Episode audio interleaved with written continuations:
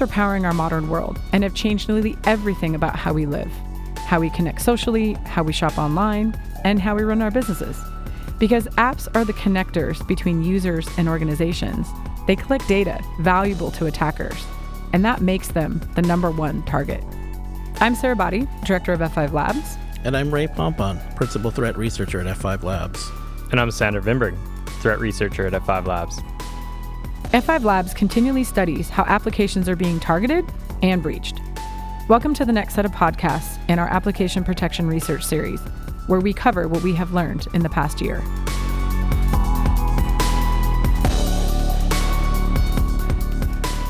Hello, everybody, and welcome to the next set of podcasts in F5 Labs Application Protection Research Series.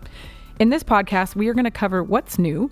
We have moved from an annual report to a research series, and we're going to touch on biggest lessons learned in the last year of research. So, starting off with what's new, Sandra, can you introduce yourself? We've got a new human. We talk to humans as well as computers. Hey there, my name is Sander Vinberg. Uh, I joined the F5 Labs team in December 2018, and uh, fortunately for me, I was able to just sort of jump right on board with this soul research series. And um, my my back, I've been in security kind of on and off since about 2010. I got started right away working on uh, smart grid security control sets for a local utility. But really, I, I feel like I tend to, to focus more on the, the geopolitical risk side and kind of the intersection between the infosec world and, and the geopolitical world. Sweet. Um, it's been great to have you. I would say, you and you're the only the one fire. here with an actual master's degree. that is true. Yeah, I did a master's in security at UW. I'm trial by fire. yeah, I'm a little bit of both. yeah, they yeah. didn't have masters back when I started in security. Correct. When I started in this industry, I couldn't have gone to college either. So we have that for ourselves, right, Ray? Yeah, we're the oldies here. Um, cool. So Sander is new to the team and new to this research series. So we wanted to give him a little shout out there.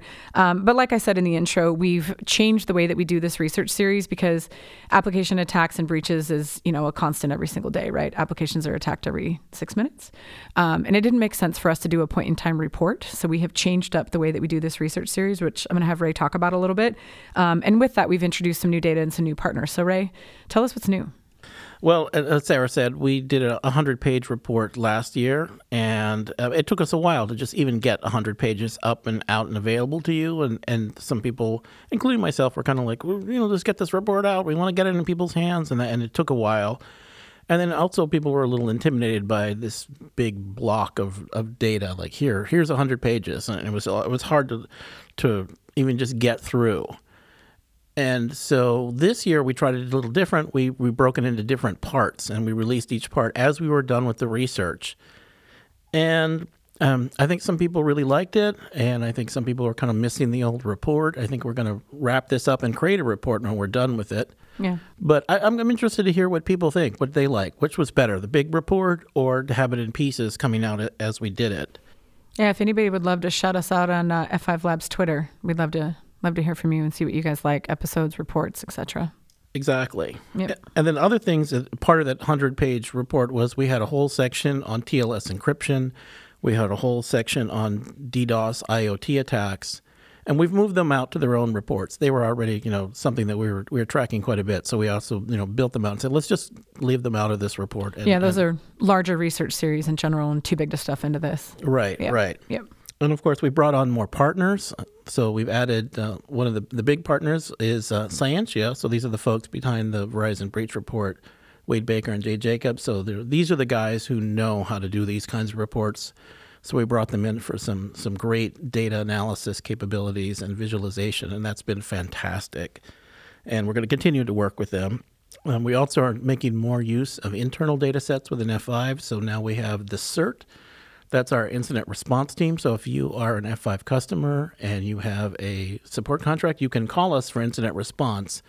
So um, F5 Labs already works with this team on a weekly basis. So we now actually are getting aggregate statistics about what folks are calling in. So basically, like, you know, I can go to them and say, hey, what's hot? What's happening? How are people getting attacked? And so we're looking at that data and adding that to our report to sort of enrich the big picture of what's going on out there. And of course, we're still working with, with Baffin Bay Networks and Global Honeypot data. We'll talk a little bit more about that later. Awesome. And then just to cover up what's close out what's new. Um, we built a landing page for the research series as a whole. So again, it's not a, a, point in time, one report, one annual report. We build a new landing page, and you guys can find that if you go to f5labs.com and click App Protect uh, in the the top navigation. And we've put everything related to it there because I think last year we had a lot of associated reports with the main report, so we put all that there. The, our podcasts are there. Mm-hmm and anything future is going to go there. Yeah, data dumps, more more research. We're going to continue to to release episodes as new data comes out instead of waiting. Right.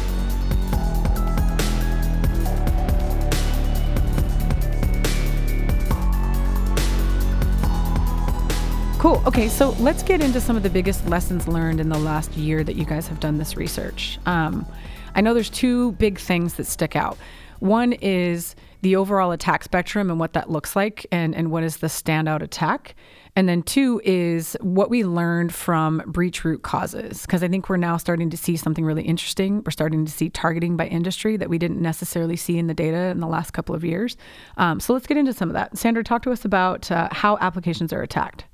Well, um, as we were processing data that we got from from Baffin Bay, which which all comes from from HoneyNets, uh, we were just in the exploratory phases of just trying to really see what the data were telling us.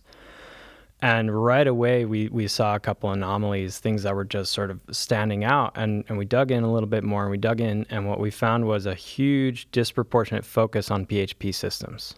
And um, you know what, we did a little bit more digging and, and checks and facts and found that actually 80% of websites on the internet are running some kind of PHP somewhere. So it really is this this sort of, in a way, like a, a backbone or foundation for a lot of web applications. And so it's not really that surprising that they're targeted so heavily.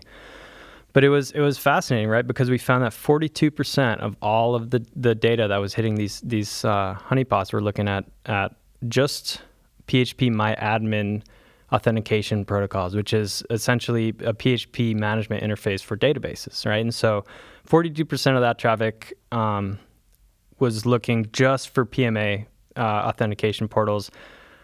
37% of the total came from just two IP addresses, right? And so essentially, there were what we what we found. We we looked into these IPs, and and they're both coming from a North American university. I don't think that anybody at the university was controlling them, but essentially somebody is using just two IPs to scan essentially the entire internet, looking for old, weak, uh, weakly controlled PHP databases. And this was going on all year long. Yeah. That's really interesting. Yeah. So could be researchers could be leveraging those systems to attack.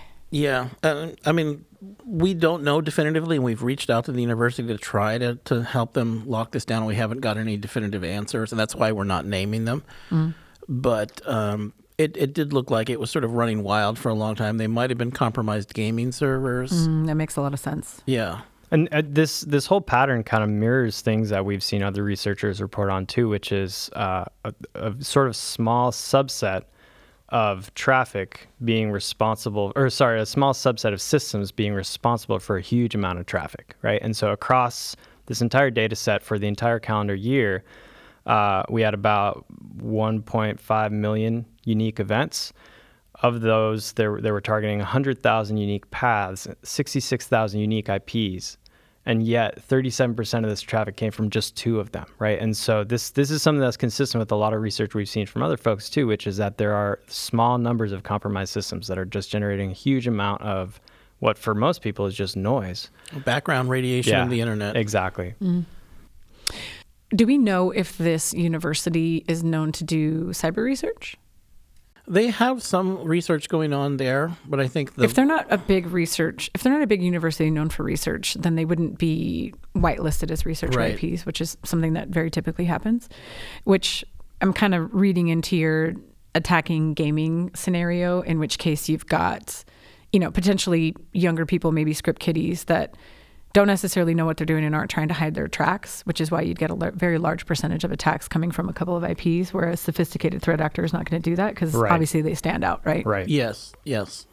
Yeah. So I, I, think you just hit on something, which is that this this kind of background radiation represents a pretty unsophisticated uh, level, and um, the to to sort of back up that point, what we found was. Um, looking at the the the PHP systems that they were they were targeting in their target paths, uh, there are known vulnerabilities for those, but they ba- date back to 2011 and 2013, Mm-hmm. right? And so these aren't people that are trying to exploit zero days or, or pull off some sophisticated stuff. What they're doing is they're going after eight and seven year old Yep. vulnerabilities. And that, targeting PHP my admin is is a pretty simple attack, Right, And it I- happens exactly. to a lot of organizations. Yeah. Um, Yes. Well, I say, and last year we saw a lot of PHP and a lot of PHP SQL injection scanning. Though this is definitely a ramp up, a higher proportion. This skewed our data so much over from last year. wasn't part of that with the PHP remote code execution vulnerability that came out in 2018, though? Wasn't that a, a big reason why it shifted from targeting SQL injection through PHP apps and just targeting that specific CVE? Yeah, I think that's that's a big factor. Yep. Yep. Okay, cool. So PHP apps, number one target. Lock it down. Right. Why, why do you even have PHP MyAdmin exposed to the entire internet? Let's. That, that was actually my takeaway. So when I when I talk about this report, I basically say if you're running PHP, you're getting scanned. Yep. You may be locked down, you're still getting scanned. Yeah. So be very careful. Yep. Yep.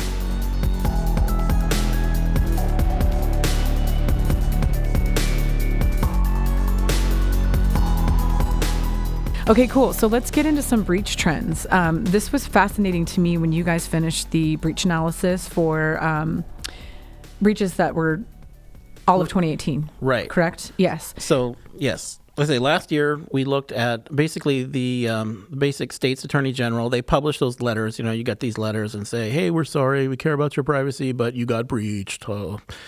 And so we read those letters. And Do last, you care about Yeah. our privacy? Yeah, really. so last year we looked at um, several hundred cases in four states. This year we actually were able. More states are publishing their letters, and we had a lot more to look at. And we had ten states. So we looked at California, Washington, Wisconsin, Vermont, New Hampshire, Iowa, Maryland, Oregon, Idaho, and Delaware. Delaware is where I live now. Um, that gave us uh, 761 breaches. And I kind of, you know, did a little quickie analysis and say that's about a little over 20% of the U.S. population represented. So I thought this was Yeah, this is a- statistically relevant. yeah, Yeah, we've yeah. got a good sample of what's going on in terms of breaches. Now, remember, these are breaches. So this is actual data going out the door. These are not denial of service attacks. Um, these are not like, you know, vulnerability. This is like the- or client infections like laptop, desktop. right. this thing. has to be an organization that actually loses data that they have to send out a letter. Can I just say two things about the, Sure. the scope?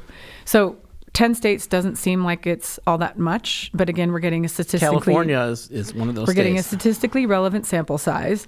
But if you have an issue with 10 states, only 10 states having breach disclosure laws, maybe you can make some calls to your representatives. I think all states Yeah. should be Yeah, requiring absolutely. breach disclosure. And that's a problem globally, right? We are only looking at the US because there isn't another country Right. yet Actually, that's that a good has point. publicly available data for us to do this analysis on a global scale. That's true. We can look at press coverage, which we have done in a prior research series, Right. but now we are only looking at government official breach disclosure letters. Yes. That also being said, my second point is um, most companies do business in multiple states. And Mm-hmm. when you're going through a breach and disclosure exercise, you do have discussions about do you have to disclose everywhere? And it's kind of hard at that point to pinpoint exactly where all of your customers might be. So, what we think is in the 10 states that we did the analysis of, which is the only ones available, we are actually covering like the majority of the US population. Exactly, and, and that was the interesting thing too. Is like we did did see overlapping disclosures, and you know those were only counted once. Mm-hmm. Um, most states have some sort of breach disclosure, but only ten are publishing their letters online for us to make it available. And they're not all easy to read. Some of them are PDFs, some of them are actually image files. So. No standard consistency in Yes. terms of reporting And, and some states were sort of like, hey, if it's this set of data, you have to report, but if it's not, then you don't. So um, it was interesting to get. it was encrypted, so you don't have to disclose. Right, and in some states you are required. Yeah. So it was it was interesting reading. And some some of these gave a lot of detail, and some of them didn't. You know, and we'll get into that as, as we continue into these podcasts about the what we saw in that detail and how we could report on it. But the interesting thing is, so last year we looked at. And ancillary to the original report, we did some some breakdowns of data based on industries. And that was something that was very well received. So this year we decided to bake that right into our analysis and look at that directly with the breach data. And some startling patterns popped right out. we were discovering that breaches actually fell into two kind of basic patterns. The first was in the injection attacks. So this is sort of the continuation of some of the Magecart um, form jacking injection stuff that we talked about last year, and we're and we're going to kind of look at some of how that's evolved in a later podcast. And then the other one was phishing. Now, phishing's always been a big high attack method. We've talked about that many times. Um, we were seeing that so basically, if you had a shopping cart on the internet, and a shopping cart could mean like you accept credit cards on the internet, so retailers, manufacturers, um, travel agencies, things like that. Basically, you know, if you accept credit cards, the bad guys are going after that that shopping cart. They're they're trying to steal your credit card numbers, and that was one set of breaches, which covered, you know, that kind of, of entity. And then everybody else was getting phished stealing your credentials and basically logging in and, and ripping your your um, data either out of your email or your app systems. Mm-hmm. And that was really you know our two different segments. So we're actually going to explore both of those in detail. But it was it was kind of surprising because I think this kind of backed up our, our feeling about how threat intelligence really does show you like who you are and what it matters and what things are going after. There's no universal. Yep. And that and I mean that makes a lot of sense, right? Um, one of the things that we saw in the data was that a financial institution is significantly significantly more likely to be breached through a phishing attack than a web app attack. And if you think about it, banks have been so heavily regulated for so long that they're pretty good at app security, right? Right. They've locked down their app front end. So Right. obviously it's going to be easier for an attacker to get in through a phishing attack. Right. Right. And we, I saw a lot of like CPAs, they go after W 2 forms. Mm-hmm. And, and actually, I got my start in, in tech doing work at CPA firms. And it was like, yeah, there's actually giant apps that do a lot of the tax processing. So if we can steal the credentials to those apps, we can pull people's down their tax returns. And that's fantastic data for fraud. Mm-hmm. So definitely heavily targeted. Yeah, and it's interesting because we, like I said, when we had done a, a larger breach analysis and, and The 10 prior year, years, yeah, the 10, year, year look, um, we actually did look at it by industry and it was pretty consistent. Um, but again, that was based on press releases, so it's going to lean heavier towards the bigger breaches that got a lot of press coverage. Um, Yes. but I, we didn't really see a lot of targeting at an industry level back then, and we're seeing it now, and it makes a lot of sense, right?